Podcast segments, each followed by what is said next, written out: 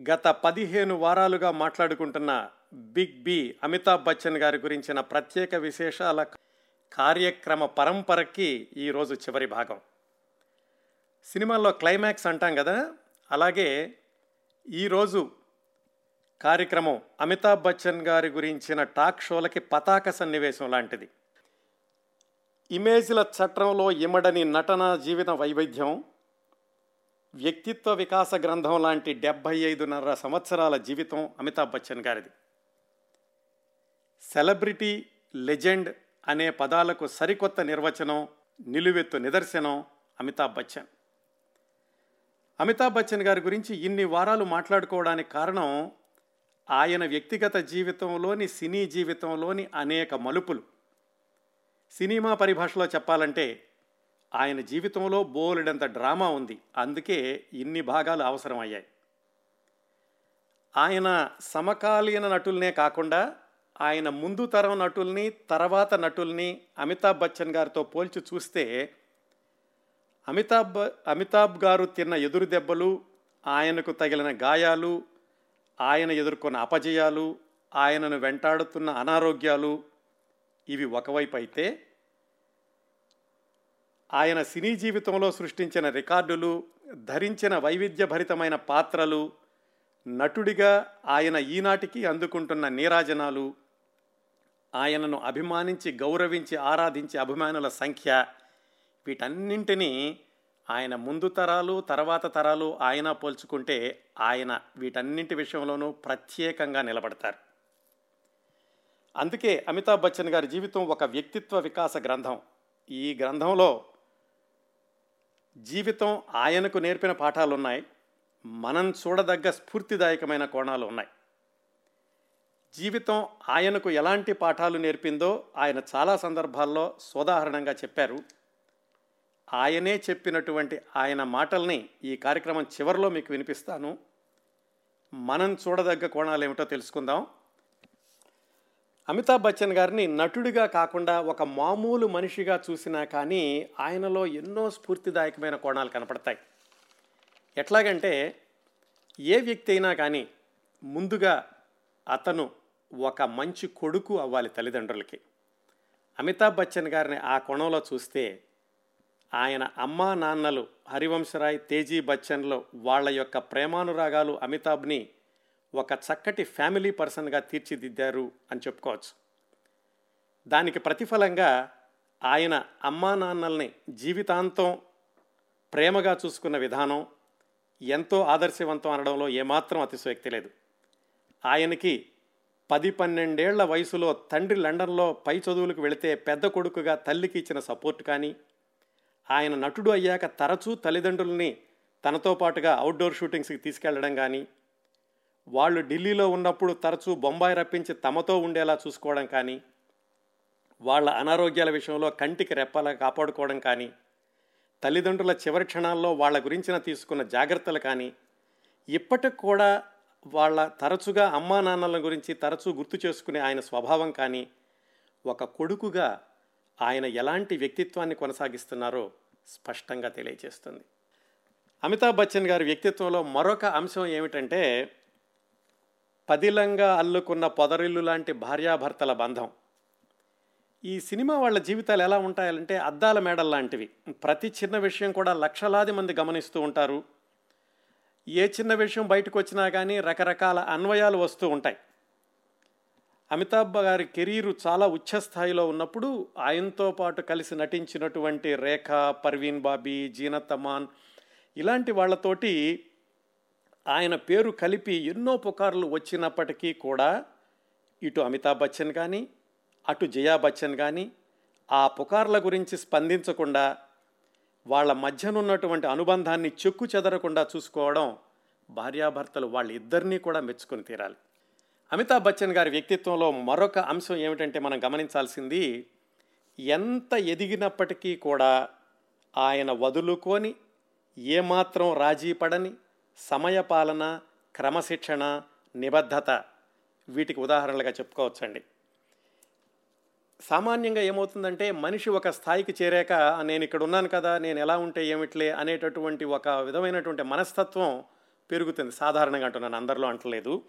కానీ అమితాబ్ బచ్చన్ గారు డెబ్భై ఐదున్నర సంవత్సరాల వయసులో కూడా ఆయన హిమాలయ శిఖరం ఎత్తు లాంటి ఖ్యాతిని అలాంటి స్థితిని అనుభవించి కూడా ఇప్పటికి కూడా ఆయన డిసిప్లిన్ కానీ ఆ టైం మేనేజ్మెంట్ కానీ చాలా ఆశ్చర్యం వేస్తూ ఉంటుంది. ఉదాహరణ చెప్పాలంటే ఆయన సినిమాల్లోకి వచ్చిన కొత్త నుంచి కూడా షూటింగ్స్కి ఆయన ఏడు గంటలకు వెళ్ళాలంటే ఆరు గంటల యాభై నిమిషాలకు ఆరు గంటల నలభై నిమిషాలకు స్టూడియో గేట్ దగ్గర ఉండేవాళ్ళట. ఒకవేళ స్టూడియో తలుపులు తెరపడం కనుక తెరవడం కనుక ఆలస్యం అయితే అక్కడ గార్డెనింగ్ చేస్తూ వాటి మొక్కలకి నీళ్ళు పోయడమో లేకపోతే అక్కడ వాకింగ్ చేస్తూనో ఉండేవాళ్ళు కానీ ఎప్పుడూ ఆలస్యంగా మాత్రం వెళ్ళేవాళ్ళు కాదట. ఒక జర్నలిస్ట్ ఫ్రెండ్ ఒక ఆయన ఒకసారి ఆయన ఈయన ఏదో కార్యక్రమానికి వాళ్ళ ఇంట్లో వాళ్ళ అబ్బాయి రిసెప్షన్కో వాళ్ళ అమ్మాయి రిసెప్షన్కో ఏడున్నరకు రమ్మని చెప్పారట. అందరూ తొమ్మిదింటికి వస్తారు. అమితాబ్ బచ్చన్ గారు చాలా బిజీగా ఉంటారు కదా అంత పెందలకాడ వస్తారని ఏడున్నరకు రమ్మంటే అమితాబ్ బచ్చన్ గారు ఏడుంపావుకి వెళ్ళి అక్కడ ఉన్నారట. అంత క్రమశిక్షణతో మొదటి నుంచి ఉండేవాళ్ళు. ఆఖరి రాస్తా అనే సినిమా షూటింగ్ మద్రాసులో జరుగుతోంది. అక్కడ అప్పట్లో అనుపమ ఖేర్ ఆయన చాలా డిమాండ్ ఉన్నటువంటి క్యారెక్టర్ నటుడు. ఆయన బొంబాయి నుంచి మద్రాసు వెళ్ళారు. షూటింగ్కి ఇంకా టైం ఉంది ఆయన మేకప్ వేసుకోవాలి. రూమ్లోకి వెళ్ళేసరికి మొత్తం ఆ ఫ్లోర్లో కానీ మేకప్ రూమ్లో కానీ ఏసీ ఫెయిల్ అయింది. కరెంట్ లేదో ఏదో అయింది. అనుపమ ఖేర్ మే మేకప్ వేయించుకుంటూ చాలా విసుక్కున్నారట. చెమటలు గారిపోతున్నాయి ఎలా మేకప్ వేసుకోవాలి ఎలా షూటింగ్ చేస్తాను ఇలా ఉందేమిటి మీరేమి ఆల్టర్నేటివ్స్ చూడలేదా ఇలా ఎలా ఏదో అంటున్నారు వాళ్ళందరినీ. ఆయన అలాగే విసుక్కుంటూ మేకప్ వేసుకుని బయటకు వచ్చారు. బయటకు వస్తే అలాంటి పరిస్థితుల్లోనే అంటే ఏసీ లేని లేని పరిస్థితుల్లోనే పూర్తిగా మేకప్ వేసుకుని పాత్ర ప్రకారం ఒక దట్టమైనటువంటి గొంగళి లాంటిది కప్పుకుని కూర్చున్నారు అక్కడ అమితాబ్ బచ్చన్. ఏమీ మాట్లాడలేదు. ప్రశాంతంగా ఉన్నారు. అలాంటి పరిస్థితుల్లోనే ఆయన మేకప్ వేయించుకున్నారు. ఇంకా పైగా దట్టమైనటువంటి ఆ దుప్పటి కూడా కప్పుకుని కూర్చున్నారు ఆయన. అది చూశాక అమితాబ్ బచ్చన్ గురించి చూసి నేర్చుకోవాల్సింది చాలా ఉంది నేను మార్చుకోవాల్సింది చాలా ఉంది అని అనుపమ ఖేర తర్వాత ఒక ఇంటర్వ్యూలో ప్రత్యేకంగా చెప్పారు. ఇంకా అమితాబ్ బచ్చన్ గారి ఈ క్రమశిక్షణకి సమయపాలనకి ఉదాహరణలుగా చెప్పుకోవాలంటే గత పది సంవత్సరాలుగా అంటే మూడు వేల ఆరు వందల యాభై రోజులుగా ఆయన క్రమం తప్పకుండా మూడు వేల ఆరు వందల యాభై ఇంకా అవ్వలేదనుకుంటా ఇంకో ఇరవై రోజుల్లోనో ముప్పై రోజుల్లోనో అవుతుంది. పది సంవత్సరాలుగా క్రమం తప్పకుండా ఆయన వ్రాస్తున్నటువంటి బ్లాగు. ఆ బ్లాగ్ మొదలు పెట్టడానికి కూడా ఆయన కారణం చెప్పారు ఒక ఇంటర్వ్యూలో. అప్పట్లో ఎవరో ఆయన దగ్గరికి వచ్చి చెప్పారట ఏమండి మీ పేరులో ఏమి వెబ్సైట్ లేదు చాలా డమ్మీ వెబ్సైట్లు ఉన్నాయి మీకంతట మీరు ఒక వెబ్సైట్ పెట్టుకుంటే బాగుంటుంది అని. వెబ్సైట్ అంటే ఏమిటి ఏం చేయాలి అని అడిగితే వాళ్ళు చెప్పారట ఒక డిజైనర్ ఉంటాడు మీరు ఆ డిజైనర్కి అన్నీ చెప్తే కనుక చేసి పెడతారు. ఎన్ని రోజులు పడుతుంది అని అడిగారు ఈయన. ఒక ఆరు నెలలు పడుతుందండి అన్నారట. ఆరు నెలలు ఎందుకు? నేను తొందరగా చేయడానికి ఏమీ లేదా అంటే మీరు తొందరగా కావాలంటే ఒక బ్లాగ్ రాసుకోండి అని చెప్పారు ఎవరో. దాన్ని బట్టి ఆయన ఒక బ్లాగ్ ఓపెన్ చేసి మొదటి రోజు హలో అని ఏదో ఒక రెండు మూడు లైన్లు రాశారట. వెంటనే నాలుగు కామెంట్లు వచ్చినాయి. మర్నాడు పారాగ్రాఫ్ రాశారు. ఇంకా కొన్ని కామెంట్లు వచ్చినాయి. అలా మొదలైనటువంటి ఆయన బ్లాగుని ఈరోజు కూడా ఒక్కరోజు ఆయన హాస్పిటల్లో ఉన్నా కానీ రెండు లైన్లైనా రాస్తారు. నేను హాస్పిటల్లో ఉన్నారు మీరు కంగారు పడద్దు అని. ఇప్పటికి కూడా రాస్తున్నారు. పది సంవత్సరాలుగా ఆయన ఒక్కరోజు కూడా నిర్వి విరామం లేకుండా రాయడం అనేది ఆయన స్థాయిలో ఆయన వయసులో ఆయనకున్నటువంటి ఆరోగ్య పరిస్థితుల్లో ఆలోచించండి. అది ఎంత క్రమశిక్షణ సమయపాలనకి అంతకంటే పెద్ద ఉదాహరణ కావాలా? బ్లాగు మాత్రమే కాదు. ఫేస్బుక్ ఇన్స్టాగ్రాము ట్విట్టర్ ప్రతిరోజు ఈ నాలుగు అప్డేట్ చేస్తూ ఉంటారు. ఆయన ఎవరో అడిగారు మీ వెనకాల ఎంత పెద్ద టీం ఉందండి? ఏమీ టీం లేదు నేనే రాసుకుంటూ ఉంటాను అని.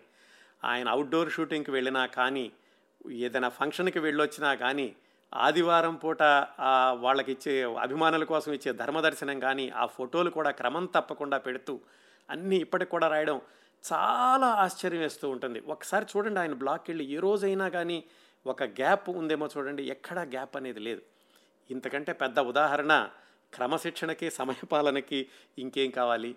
అంటే ఎవరైనా రాయొచ్చు ఎవరైనా చేయొచ్చు కానీ ఆయన పరిస్థితి ఊహించుకోండి. ఒకసారి రాత్రిపూట రాస్తూ నాకు వేళ్ళు నొప్పుడుతున్నాయి భుజం లాగేస్తోంది అయినా కానీ మీతో ఈ కబుర్లు చెప్పందే నేను నిద్రపోను అని రాశారు. అలాగే ఆదివారం పూట ఆయన చూడడానికి వచ్చేవాళ్ళు ఒకసారి ప్లకార్డ్స్ పట్టుకుని ఉంచున్నారు. అమితాబ్ బచ్చన్ మీరు లేట్ నైట్ వరకు మెలకుని ఉండొద్దు మా కోసం బ్లాగ్ రాయాలని చెప్పి అంత శ్రమ తీసుకోవద్దు మీరు ఒకరోజు రాయకపోయినా మాకు పర్వాలేదు అని అక్కడికి వచ్చినటువంటి అభిమానులు ఆ ప్లే కార్డ్స్ పట్టుకుని ఆయనకి చూపించారు. అంటే ఆయన్ని ఎన్ని ఎంతమంది ఆయన ఆరోగ్యం గురించి ఆయన క్షేమం గురించి ఆలోచిస్తున్నారో చూడండి. అలాగే మొత్తం ఉన్న సెలబ్రిటీ అందరిలోకి యుక్ అత్యధిక సంఖ్యలో ఫాలోయర్స్ ఉన్నది ఉన్నది ఆయనకేనట. అరవై ఐదు మిలియన్ల మందో ఎంతమంది ఫాలోయర్స్ ఉన్నారు ఆయనకి ఈ నాలుగు మాధ్యమాల్లోనూ కలిపి. అట్లాగే పంతొమ్మిది వందల ఎనభై రెండులో ఆయనకి ఆ యాక్సిడెంట్ అయిన తర్వాత నుంచి ప్రారంభించినటువంటి ఈ ధర్మదర్శనం అనేది ఆదివారం పూట సాయంకాలం. ఇప్పటికి కూడా ఆయన బొంబాయిలో ఉంటే ఖచ్చితంగా తప్పనిసరిగా సాయంకాలం నాలుగు ఐదు గంటల మధ్యలో ఆ బయట వేచి చూస్తున్నటువంటి అభిమానుల దగ్గరకు వచ్చి అభివాదం చేస్తారు. ఆ ఫోటోలు తీసుకుని మళ్ళీ బ్లాగ్లో పెట్టి మనందరికీ కూడా గుర్తు చేస్తూ ఉంటారు. ఇదండి అమితాబ్ బచ్చన్ గారి నుంచి మనం చూడాల్సిన మరొక మంచి కోణం. ఈ క్రమశిక్షణ సమయపాలన నిబద్ధత. ఏదైనా ఒక పని చేద్దాము అనుకున్నప్పుడు దాని మీద ఉండేటటువంటి అంకిత భావం నిబద్ధత. అమితాబ్ బచ్చన్ గారి వ్యక్తిత్వంలో మరొక కోణం ఏమిటంటే ఎంత ఎదిగినా కానీ ఒదిగి ఉండడం. మన పెద్దవాళ్ళు ఇంకో మాట కూడా చెబుతారు. ఏమిటంటే మనిషికి ఏమీ లేనప్పుడు నిరంతరం ప్రయత్నం అనేది ఉండాలి. అన్నీ ఉన్నప్పుడు అణకువగా ఉండడం నేర్చుకోవాలి అని. ఈ రెండు కూడా అమితాబ్ బచ్చన్ గారిలో స్పష్టంగా కనిపిస్తూ ఉంటాయి. ఎంత ఎదిగినా ఒదిగి ఉండడం అనడానికి చాలా ఉదాహరణలు చెప్పుకోవచ్చు. అమితాబ్ బచ్చన్ గారి ప్రవర్తనలో కానీ అమితాబ్ బచ్చన్ గారి మిగతా వాళ్ళతో ఆయన దగ్గరగా ఉండేటటువంటి విధానం కానీ ఒకటి రెండు మాత్రం చెప్తాను. ఆయన ఇలాగా వరుసగా పది సంవత్సరాలుగా కేవలం బ్లాగులు రాయడమే కాకుండా ఆ బ్లాగుల ద్వారా పరిచయమైనటువంటి అభిమానులతోటి ఒక చిన్న ప్రపంచాన్ని సృష్టించారు. దాన్ని ఎక్స్టెండెడ్ ఫ్యామిలీ అన్నారు. అలాగే దానిలో ఉన్న వాళ్ళ వాళ్ళనందరినీ కూడా e ఈఎఫ్స్ అంటారు ఆయన ఎక్స్టెండెడ్ ఫ్యామిలీ మెంబర్స్ అని. వాళ్ళు ఈయన విదేశాలకు వెళ్ళినప్పుడు వాళ్ళు వచ్చి కలవడం వాళ్ళు బొంబాయి వస్తే ఈయన్ని కలుసుకోవడం వాళ్ళ పుట్టినరోజుకి ఈయన అభినందనలు తెలియచేయడం బ్లాగ్ రూపంగా ఇవన్నీ కూడా గత సంవత్సర గత పది సంవత్సరాలుగా కొనసాగుతూనే ఉన్నాయి. లేకపోతే డెబ్భై ఐదున్నర సంవత్సరాల వయసులో ఆ స్థాయిలో ఉన్న వ్యక్తి మామూలు అభిమానులతోటి రోజు మాట్లాడుతూ ఉండడం కానీ లేదా వాళ్ళ పుట్టినరోజులను గుర్తు పెట్టుకుని అందరికీ తెలియజేయడం కానీ మిగతా వాళ్ళతో ఎవరితో పోల్చుకున్నా కానీ అమితాబ్ బచ్చన్ గారి యొక్క ప్రత్యేకత స్పష్టంగా కొట్టొచ్చినట్టుగా కనిపిస్తూ ఉంటుంది దీంట్లోనూ. అలాగే ఆయన చూడ్డానికైతే సింహంలా ఉంటారు కానీ మాట్లాడడం మొదలు పెడితే కనుక చాలా ఆత్మీయుడిలాగా అనిపిస్తూ అనిపిస్తారు అని ఆయనతో పనిచేసిన వాళ్ళు చాలామంది చాలా సందర్భాల్లో చెప్పారు. భూత్నాథ్ రిటర్న్స్ అని ఆ సినిమా షూటింగ్లో పార్థ్ అనేటటువంటి నటుడు చెప్పాడు. ఏమనంటే ఒక ఇంటర్వ్యూలో అమితాబ్ బచ్చన్ గారు చూడడానికి చాలా సెలబ్రిటీలాగా అంత గొప్పగా అనిపిస్తారు కానీ నిజంగా ఆయన సెట్లో మా అందరితోటి మాట్లాడే విధానం చాలా ఆత్మీయంగా ఉంటుంది. షార్ట్కి షార్ట్కి మధ్యలో గ్యాప్ వస్తే కనుక ఆయన వెళ్ళిపోయి క్యారవన్లో కూర్చోరు సెట్లోనే ఉండి మాతో మాట్లాడడం మా క్షేమ సమాచారాలు కనుక్కోవడం ఇలాంటివన్నీ కూడా చేస్తుంటారు అని అమితాబ్ బచ్చన్ గారి నిరాడంబరతకి ఉదాహరణగా అతను ఇంటర్వ్యూలో చెప్పాడు. అలాగే ఉల్లాస్ షిర్కే అని ఆయన ఫిట్నెస్ అండ్ బియాండ్ అని ఒక పుస్తకం రాశాడు ఆయన ఒక జర్నలిస్ట్. ఆ పుస్తకం రాసి అమితాబ్ బచ్చన్ గారికి పంపించారు. అది నూట ఎనభై ఎనిమిది పేజీల పుస్తకం. అమితాబ్ బచ్చన్ గారికి అంత పుస్తకం చదివేటటువంటి ఖాళీ ఎక్కడుంటుంది? అందుకని చెప్పేసి ఆయన అనుకున్నారు ఏమోలే ఇవ్వడం అయితే ఇచ్చాను ఆయన ఎప్పుడో తీరుకున్నప్పుడు చదువుతారులే అనుకున్నారు. నాలుగో రోజునో ఐదో రోజునో ఈ ఉల్లాస షిర్కేకి ఒక చక్కటి డీటెయిల్డ్ లెటర్ వచ్చింది మెయిల్లో ఈమెయిల్లో కాదు మామూలుగా ఆయన ఉత్తరం రాశారు. ఆ ఉత్తరం రాసి ఆ అందులో ఈ పుస్తకాన్ని విశ్లేషించినటువంటి విధానం ఎలా ఉందంటే ఆయన నూట ఎనభై ఎనిమిది ఎనభై ఎనిమిది పేజీలు కూలంకషంగా చదివి దానిలో ఉన్నటువంటి సారాంశం మీద ఆయన అభిప్రాయాన్ని చాలా క్లియర్గా రాశారు. ఆయన ఆయన తర్వాత ఒక ఇంటర్వ్యూలో చెప్పారు అమితాబ్ బచ్చన్ గారు లాంటి గొప్ప నటుడు అంత ఆ స్థాయిలో ఉన్న నటుడు నా చిన్న పుస్తకాన్ని ప్రతి పేజీ చదివి దాని మీద మళ్ళీ స్పందన ఉత్తర రూపంలో రాశారు నాకు అని. ఆయనకు ఉత్తరాలు రాయడం కూడా బాగా అలవాటు అండి అమితాబ్ బచ్చన్ గారికి. చాలా ప్రత్యేకమైన సందర్భాల్లో చాలామందికి ఆయన చేతితో సంతకం చేసినటువంటి ఉత్తరాలు వ్రాస్తూ ఉంటారు. ఎంత ఎదిగినా కానీ ఒదిగి ఉండడానికి ఇవి కొన్ని ఉదాహరణలు మాత్రమే. ఆయన ఇంటర్వ్యూలో ఎవరైనా ఆయన్ని ప్రారంభించి మీరు అంత గొప్ప నటుడు ఇంత గొప్ప నటుడు డెబ్బై ఐదు సంవత్సరాలు ఇంత సాధించారు అంటే ఆయన అది ఆపేసేయండి ముందు మీ ప్రశ్నలు అడగండి అంటారు చాలా మామూలుగా. ప్రతి మనిషి జీవితంలోనూ విభేదించని వ్యక్తులంటూ ఉండరు. మనకు కూడా నిత్య జీవితంలో ఎప్పుడో ఒకసారి ఎవరితో ఒకతో ఎవరితోనో కానీ తప్పనిసరిగా అభిప్రాయ భేదాలు ఉంటాయి చిన్న చిన్న శత్రుత్వాలు ఉంటాయి చిన్న చిన్న గొడవలు జరుగుతూ ఉంటాయి. అంత మాత్రం చేత వాళ్ళ గురించి వేరే వాళ్ళ దగ్గర చెడ్డగా చెప్పడం కానీ ఇలాంటివి అది మంచి పద్ధతి కాదు అని పెద్దలు ఎప్పటి నుంచో చెబుతూ ఉంటారు. ఎందుకంటే ఇవాళ ఒకళ్ళతో బాగాలేదని వీళ్ళు మంచివాళ్ళు కాదని పది మందికి చెప్పామనుకోండి తర్వాత మన ఇద్దరం మాట్లాడుకున్నప్పుడు మళ్ళీ వాళ్ళందరి దగ్గరికి వెళ్ళి లేదండి ఆయన మంచివాడే ఇంతకుముందు తప్పు చెప్పాను అని అనలేం కదా? అలాంటప్పుడు ఈ సంబంధాలన్నీ కూడా సంక్లిష్టం అవుతూ ఉంటాయి. అమితాబ్ బచ్చన్ గారి ఇంటర్వ్యూలు చూడండి. ఒక వేలాది ఇంటర్వ్యూలు ఉన్నాయి యూట్యూబ్లోను. ఆయన వేలాది సందర్భాల్లో మాట్లాడినటువంటి ఈ ఈ బిట్స్ కూడా ఉన్నాయి. ఎక్కడ ఏ సందర్భంలోనూ ఎవరి గురించి చిన్న పల్లెత్తు మాట కూడా ఆయన నెగిటివ్గా అన్నది ఎక్కడా వినిపించదు మీకు. అదే అమితాబ్ బచ్చన్ గారి గురించి వేరే వాళ్ళు అనడం ఉండుండొచ్చు. దాని గురించి కూడా ఆయన ఏమీ మాట్లాడరు. ఎవ్వరి గురించి కూడా నెగిటివ్గా మాట్లాడకుండా ఉండడం అనేది కూడా అమితాబ్ బచ్చన్ గారి సంయమనానికే కాదు ఆయనలో ఉన్నటువంటి గొప్ప గుణం. ఎవరి గురించి కూడా బహిరంగంగా చెడ్డగా మాట్లాడొద్దు అనేదానికి అది గొప్ప ఉదాహరణగా చెప్పుకోవచ్చు. ఇంకోటి బలహీనతల్ని బలాల్ని కూడా సమంగా గుర్తుపెట్టుకోవడం మనిషికి అవసరం. బలాల్ని ఎప్పుడు గుర్తుపెట్టుకోవాలి? బలహీనతల్ని ఎప్పుడు గుర్తుపెట్టుకోవాలి? తెలుసుకోవడం కూడా మనిషి విజయానికి దోహదం చేస్తుంది. ఆయన రాజకీయాలు సొంత వ్యాపారాలు దెబ్బతిన్నాక వాటి జోలికి వెళ్ళలేదు. అది నా బలహీనత అని పదే పదే ఒప్పుకున్నారు కూడా మళ్ళా ఎంతమంది బలవంతం చేసినా కానీ రాజకీయాల్లోకి వెళ్ళడానికి ఆయన సుముఖత చూపించలేదు. ఇంకా ఆయనకున్నటువంటి బలమైన గుణం ఏమిటి? ఆయనలో ఉన్నటువంటి నటన. అందుకనే ఆ రెండు వేల సంవత్సరంలో అన్నీ కోల్పోయి దాదాపు రోడ్డు మీద నిల్చునే పరిస్థితి వచ్చినప్పుడు మళ్ళీ ఆయన ఆ నటననే నమ్ముకున్నారు. అందరి దగ్గరికి వెళ్ళి నాకు జాబ్ పోయిద్ది జాబ్ ఇవ్వండి అని అడిగాను అని చెప్పుకున్నారు ఆయనే. చాలామంది అడిగారు ఆ తర్వాత ఆయన కోలుకున్నప్పుడు ఏమండి మీరు బిజినెస్ని రీపొజిషనింగ్ చేసుకున్నారా? రీబ్రాండింగ్ చేసుకున్నారా మిమ్మల్ని? రీ రీకన్స్ట్రక్షన్ ఫేజ్ కదా ఇదన్నీ అని అడిగితే ఆయన చెప్పారు. ఈ పెద్ద పెద్ద మాటలన్నీ నాకు తెలియవండి. నాకు అప్పట్లో నా పరిస్థితి ఏమిటంటే అప్పులు నా ముందున్నాయి. దాదాపు ఇల్లు కూడా వేలం వేసేటటువంటి పరిస్థితి. ఆ పరిస్థితుల్లో నన్ను నేను నిలదొక్కుకోవాలంటే నాకు తెలిసిన ఒకే ఒక విద్య నటన. అందుకే అందరి దగ్గరికి వెళ్ళి అయ్యా నాకు జాబ్ లేదు. నాకు డబ్బులు కావాలి అందువల్ల నాకు ఉద్యోగం ఇవ్వండి అని అడిగాను. అంతే. దీనికి మీరు ఈ కార్పొరేట్ శైలిలో ఏమేం పేర్లు పెట్టుకుంటారో మీరు పెట్టుకోండి. నేను చేసింది మాత్రం చాలా చిన్న పని. నా ఉద్యోగం నేను వెతుక్కున్నాను అని చెప్తారు ఆయన. ఇంకొకటి అమితాబ్ బచ్చన్ గారి జీవితం నుంచి మనం గ్రహించాల్సిన కోణం మానసిక ఆరోగ్యంతో శారీరక అనారోగ్యాలను నియంత్రించవచ్చు అని. ముందు నుంచి చూశాం కదా ఆయనకి ఎన్ని అనారోగ్యాలు సినిమాల్లోకి రాక ముందు నుంచి ఎడం భుజం దగ్గర సర్జరీ అవడం దగ్గర నుంచి ఇప్పటి వరకు కూడా ఆయనకి అనారోగ్యాలు ఒక పెద్ద చిట్టా ఉంది.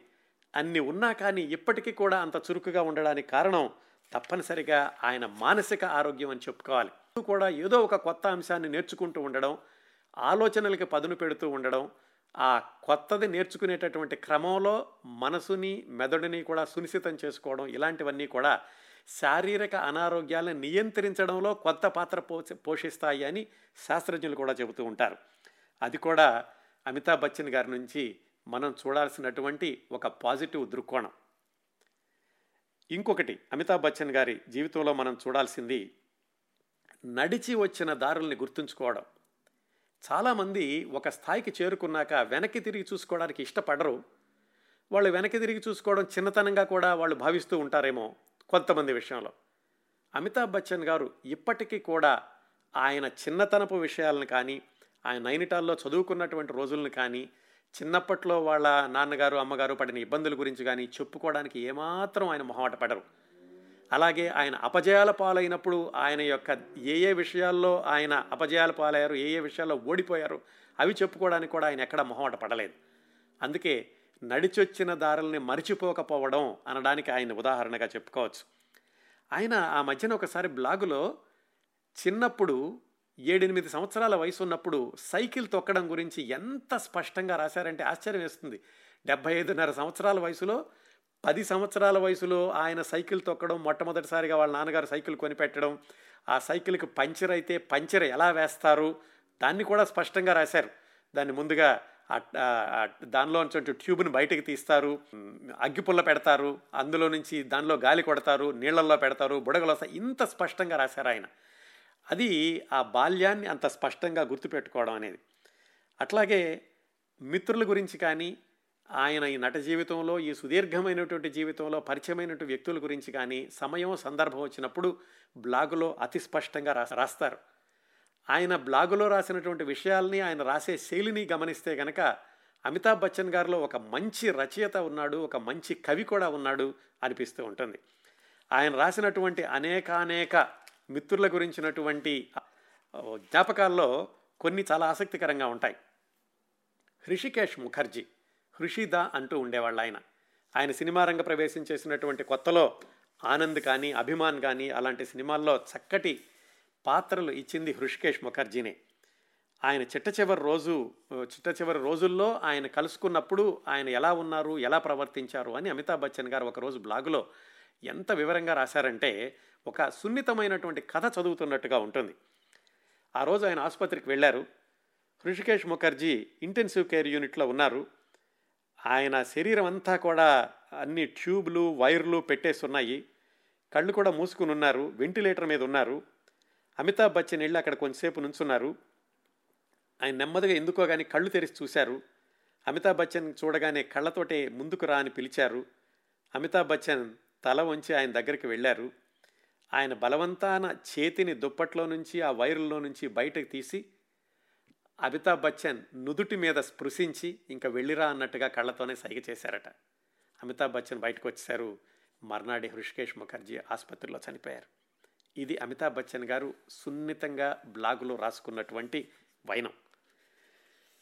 అలాగే కబీ ఖుషీ కబీ గమ్ ఆ సినిమా కరణ్ జోహార్ గారికి రెండో సినిమా. ఆ సినిమా అమితాబ్ బచ్చన్ గారిని డైరెక్ట్ చేస్తున్నప్పుడు ఒకనొక సందర్భంలో అమితాబ్ బచ్చన్ గారికి వివరించేటప్పుడు ఈ కరణ్ జోహార్కి ఒక ఫెయింట్ అయిపోయారట ఆయన. అంటే ఇంత మహానటుడికి చెబుతున్నాను ఎలా చెప్పాలి ఈ దృశ్యం ఎలా వస్తుంది అనుకున్నారేమో కానీ ఫెయింట్ అయ్యారట. ఫెయింట్ అయ్యి మళ్ళీ కరణ్ జోహారు ఆయన కళ్ళు తెరిచి చూసేటప్పటికి పక్కనే అమితాబ్ బచ్చన్ ఉండి నువ్వేం భయపడ మాకు. నేను నువ్వు చెప్పినట్లే చేస్తాను. నీకు ఏ డ్యాన్స్ కావాలంటే ఆ డ్యాన్స్ చేస్తాను. నాకు నువ్వు సూచనలు ఇవ్వడానికి ఏమాత్రం భయపడాల్సిన అవసరం లేదు అని చెప్పారట. ఇలాంటివి బోలెడన్ని ఉన్నాయండి అమితాబ్ బచ్చన్ గారి జీవితంలో. పది సంవత్సరాలుగా మూడు వేల ఆరు వందల పైగా ఉన్నటువంటి ఆయన బ్లాగ్ పోస్టులు చదువుతూ ఉంటే ఇలాంటి సంఘటనలన్నీ బోలెడని కనిపిస్తూ ఉంటాయి. అమితాబ్ బచ్చన్ గారి వ్యక్తిత్వాన్ని ప్రతిబింబిస్తూ ఉంటాయి. ఈ బ్లాగులు రాసేటటువంటి క్రమంలో ఆయనలో ఒక మంచి రచయిత మంచి కవి ఉన్నాడు అన్నాను కదా. ఈ బ్లాగు రాయడం గురించే ఆయన ఒక కవిత రాశారు. రాస్తే ఆ కవితని ఎక్స్టెండెడ్ ఫ్యామిలీలో ఉన్నటువంటి ఒక సభ్యురాలు దానికి సంగీతం సమకూర్చారు. ఆ సంగీత నేపథ్యంలో అమితాబ్ బచ్చన్ తాను రాసుకున్నటువంటి కవితని ఆయన మాటల్లోనే ఎలా చదివారో విందాం ఇప్పుడు. To all my well wishes and the EF on the blog I felt a sentiment and converted it into a few lines that I composed immediately. And I thought I would now recite and read it out to you. Here it is. कि जी हाँ हजूर मैं लिखता हूँ जी हाँ हुजूर मैं लिखता हूँ प्रतिदिन मैं अपना ब्लॉग लिखता हूँ दिनचर्या के बाद मैं लिखता हूँ मध्य रात्रि को मैं लिखता हूँ हाँ पर लिखता मैं अवश्य हूँ। इसे लिखते लिखते दस साल हो गए। साथ ही उसके चार पाँच सौ ईएफ मिल गए। साथ ही उसके चार पाँच सौ ईएफ मिल गए। मानो निजी परिवार के सदस्य बन गए। इन सदस्यों को मैं पहचानता हूँ। इन सदस्यों को मैं पहचानता हूँ। इनका स्नेह मैं संवारता हूँ। दुख सुख के साथी बन गए हैं ये। जन्म अंत के साथी बन गए हैं ये। न भूलूँगा इन्हें, इनके प्यार को कभी। न भूलूँगा इन्हें, इनके प्यार को कभी। लाख आलोचना कर ले मेरी, इनकी कोई भी। तुम होते कौन हो मुझ पर अब शब्द बोलने वालों? तुम होते कौन हो मुझ पर अब शब्द बोलने वालों? लांछन, आरोप दुर्भाषी वालों, सत्य से परे बहकाए गए वालों, सुनो। स्नेह, प्यार, आदर से मिलाप करता हूँ मैं। ना समझ नहीं, समझदार हूँ मैं। मेरे पद चिन्हों को जो समझते हो तुम, उस समझ की समझ से परे हो तुम। बहुतेरे दाग छिड़काए गए बरसों मुझ पर। बहुतेरे दाग छिड़काए गए बरसों मुझ पर, दोषी अपराधी दंड बरसाए गए मुझ पर, न छुआ शरीर के उन दागों को मैंने। न छुआ शरीर के उन दागों को मैंने, ना प्रयत्न किया धुलाई लीपा पोती की मैंने, सालों साल वो मेरे आभूषण बने खिले। सालों साल वो मेरे आभूषण बन खिले, पुष्प बन सुगंधित सजे आकार मुझे मिले। सहता रहा उन मालियों की सींचन को। सहता रहा उन मालियों की सींचन को। सौ घड़ा सींचते रहे मेरे इस पौधे को। जानते नहीं हो तुम हमारी इस कहावत को? जानते नहीं हो तुम हमारी इस कहावत को? ऋतु आए फल होई कि इस जुबानी को? समय बलवान होता है मेरे आलोचक। समय बलवान होता है मेरे आलोचक, समय के साथ ही दृष्टि होती है रोचक। जिस दिन बदलेगा, समझ जाओगे तुम। कौन कितने पानी में प्रतिबिंबित होगे तुम। क्षमा नहीं, तब करूँगा तुमको मैं। क्षमा नहीं, तब करूँगा तुमको मैं। ये शब्द निर्जीव है। इसका बहिष्कार करूँगा मैं। गले लगा के अपने हृदय का परिचय गले लगा के अपने हृदय का परिचय दूँगा मैं। धड़कनों को मिलाने का प्रयत्न करूँगा इंसान हूँ, इंसानियत को पहचानता हूँ। इंसान हूँ, इंसानियत को पहचानता हूँ मैं। टूटते को जोड़ने का महत्व समझता हूँ मैं। क्या करोगे दूरियों को बढ़ाने में तुम? क्या करोगे दूरियों को बढ़ाने में तुम? दूर कितना ले जाओगे विश्व के इस गोलाकार में तुम? सीमित जीवन के इस पहर में कहाँ जाओगे तुम? सीमित जीवन के इस पहर में कहाँ जाओगे तुम? कहाँ तक खींचोगे इस दुष्प्रभाव को तुम? अरे, भस्म हो जाओगे एक दिन अग्नि या धरती में तुम। भस्म हो जाओगे एक दिन अग्नि या धरती में तुम। रह जाओगे राख बनकर, निर्जीव गली, हड्डियों में तुम। जन्म फिर हो ना हो गुम हो जाओगे तुम। जन्म फिर हो ना हो, गुम हो जाओगे तुम। विचार व्यवहार से लुप्त हो जाओगे तुम। पर सुनो सुनो सुनो। पर सुनो, पुनर्जन्म यदि हुआ फिर। पुनर्जन्म यदि हुआ फिर, कहीं उधर के बन के आए तो फिर। నమస్కారం. ఈ పదహారు వారాల కార్యక్రమ పరంపరని ముగించబోయే ముందు అమితాబ్ బచ్చన్ గారు తాను జీవితం నుంచి ఏమి నేర్చుకున్నారో ఆయన మాటల్లోనే వివిధ సందర్భాల్లో చెప్పినటువంటి ఇంటర్వ్యూల నుంచి సేకరించిన చిన్న చిన్న ఆయన సంభాషణల్ని ఇప్పుడు మీకు వినిపిస్తాను.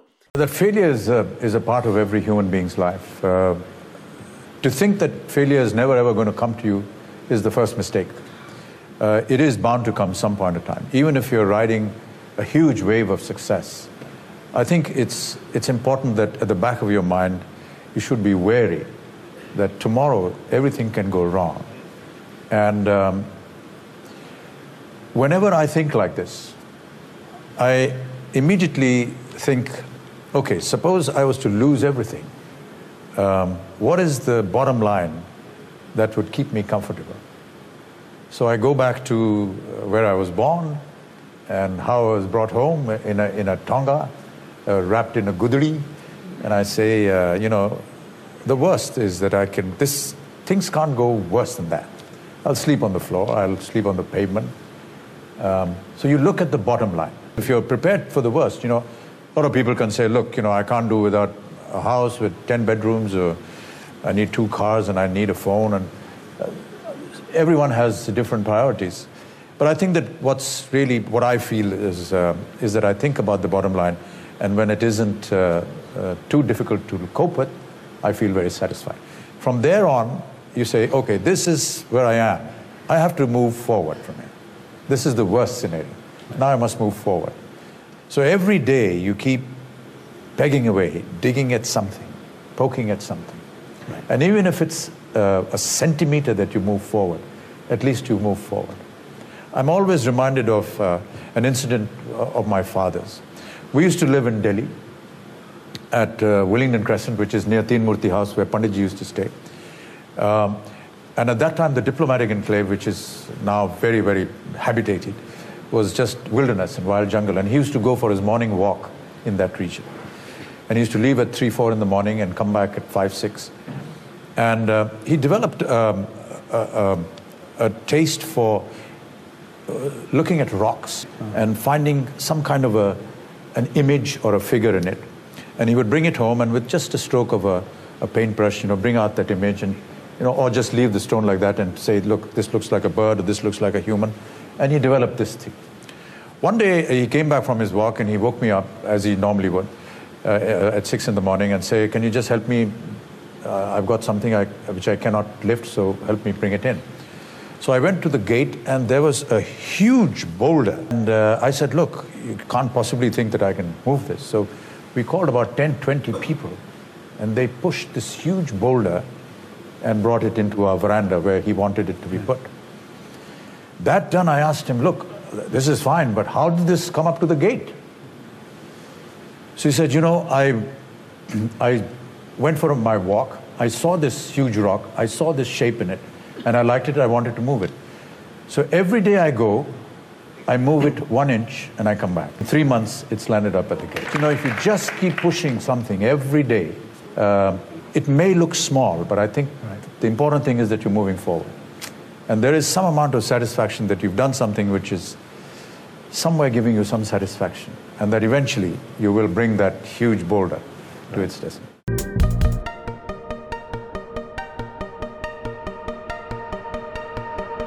I've never believed in superstardom. I believe that if people like your work, which is your, your performance in front of the camera, that is what attracts them to you. Uh, I don't see any other medium being used to attract audiences.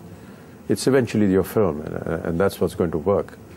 You may have the greatest managers and the greatest PR machines, and, but unless you perform well in front of the camera, it's of no use.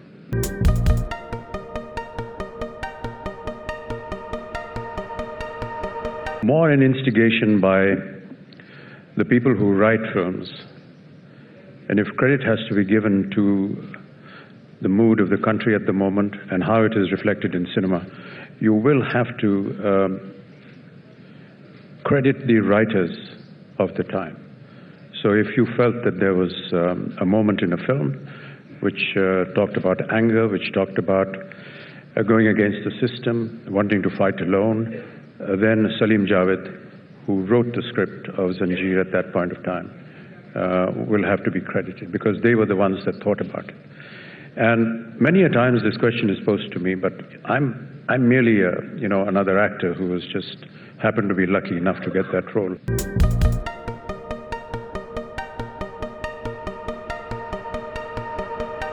And um, I took a sabbatical for a couple of years, and um, now that I look back, I feel that uh, that was a mistake, and I shouldn't have done that because a lot of water had flown under the bridge, so to say, um, during the time that I wasn't working. Um, it also um, it also teaches you that um, you're never going to be the best. You're never going to be on top of the ladder. Uh, there'll always be somebody who's going to be younger, better than you, who will take your place. And this is uh, quite common in in sports and in our profession as well. And um, it takes a bit of time to understand that. Uh, I would be lying if I said that I um, was not comfortable with it. Uh, it was very discomforting because um, you suddenly find that um, if you go into a public situation, you find greater attention being given to the other person than yourself when all along your career you've been the center of attraction. And it takes a while to understand that. But I think that the sooner you understand that, the better for you as an actor. Uh, you're not going to be able to uh, be number one. You're never going to be able to attract the kind of uh, commercials uh, or the public adulation. And you just want to carry on working because you enjoy the profession without all these other um, tributaries that get attached to it.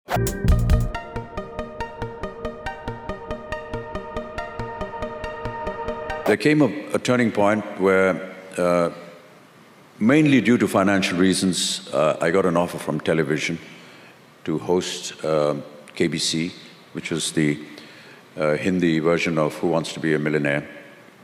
And I took that job, and I, um, and I felt that, uh, that that was a savior in many respects, because suddenly it uh, gave me an opportunity to interact with the with the people of the nation, with, uh, with the common man, with people whom we knew existed in our country, but we'd never known their conditions.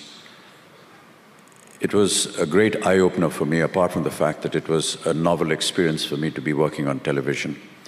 Everyone said that I was uh, making the biggest mistake of my life by going into television, reducing myself from a 70 millimeter screen onto a 25 inch TV screen felt was almost like reducing your stature to 25 inches of a TV screen.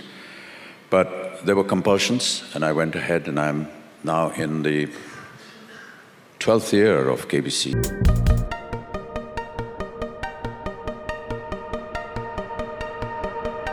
I keep quoting my father all the time, and I'm sure I've done this millions of times. Um, one of the first things he taught me was uh, man ka ho to acha, na ho to zyada acha. If things happen according to how you wish, that's good. But if they don't, that's even better. And I could never understand that. And when I asked him, he said, if they're not happening according to your wish, they're happening according to the wish of some divine force. And that divine force will never think ill about you. So you have to respect that as being better.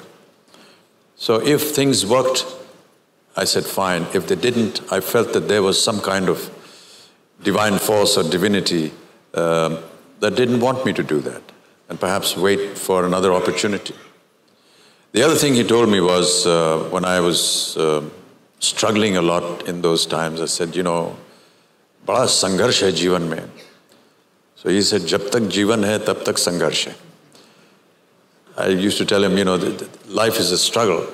And he used to say, so long as there is life, there is going to be struggle. I think if we accept this factor, that your life is never going to be easy, something or the other is going to happen.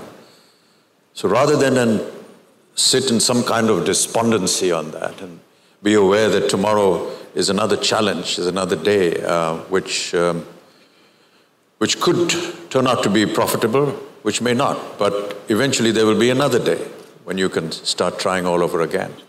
I look for challenges even today, and even as I sit here, I, I hope that tomorrow, as I start a new film, um, I will be able to um, look at it as a challenge. I, I'm still very nervous when I go there.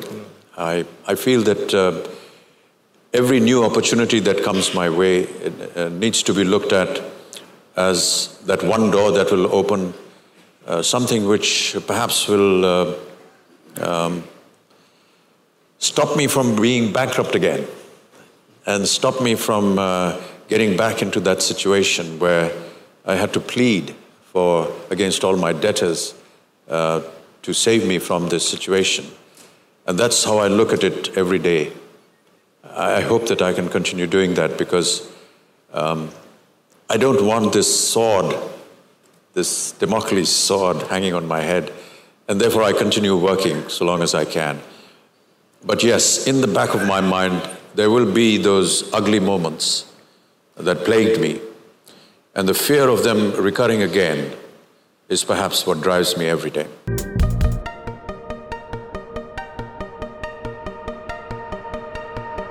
I think that, that it's important for, for you to um, leave the decision making to one person.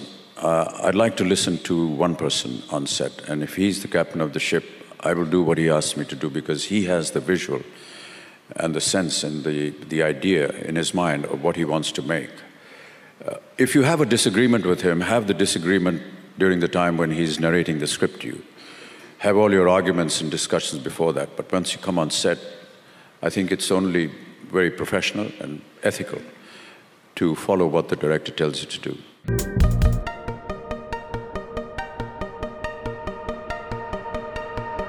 Because I think that uh, uh, whatever happened, uh, um, I, I wouldn't want to change it.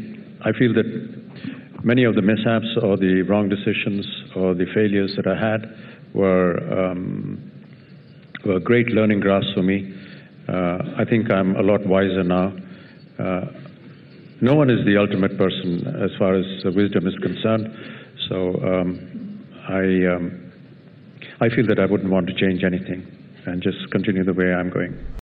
ఇదండి అమితాబ్ బచ్చన్ గారి గురించినటువంటి సమగ్రమైన సమాచారాన్ని అందరికీ అందుబాటులో ఉన్నదాన్ని ఒక వరుసలో పెట్టి మీకు అందించడానికి ప్రయత్నించాను పదహారు వారాలుగా కొనసాగుతున్న ఈ కార్యక్రమాన్ని ఇంతటితో ముగిద్దాం ఈ కార్యక్రమాన్ని ఆదరించి అభిమానించిన ఆస్వాదించిన శ్రోతలందరికీ కూడా హృదయపూర్వకంగా కృతజ్ఞతలు తెలియచేసుకుంటున్నాను.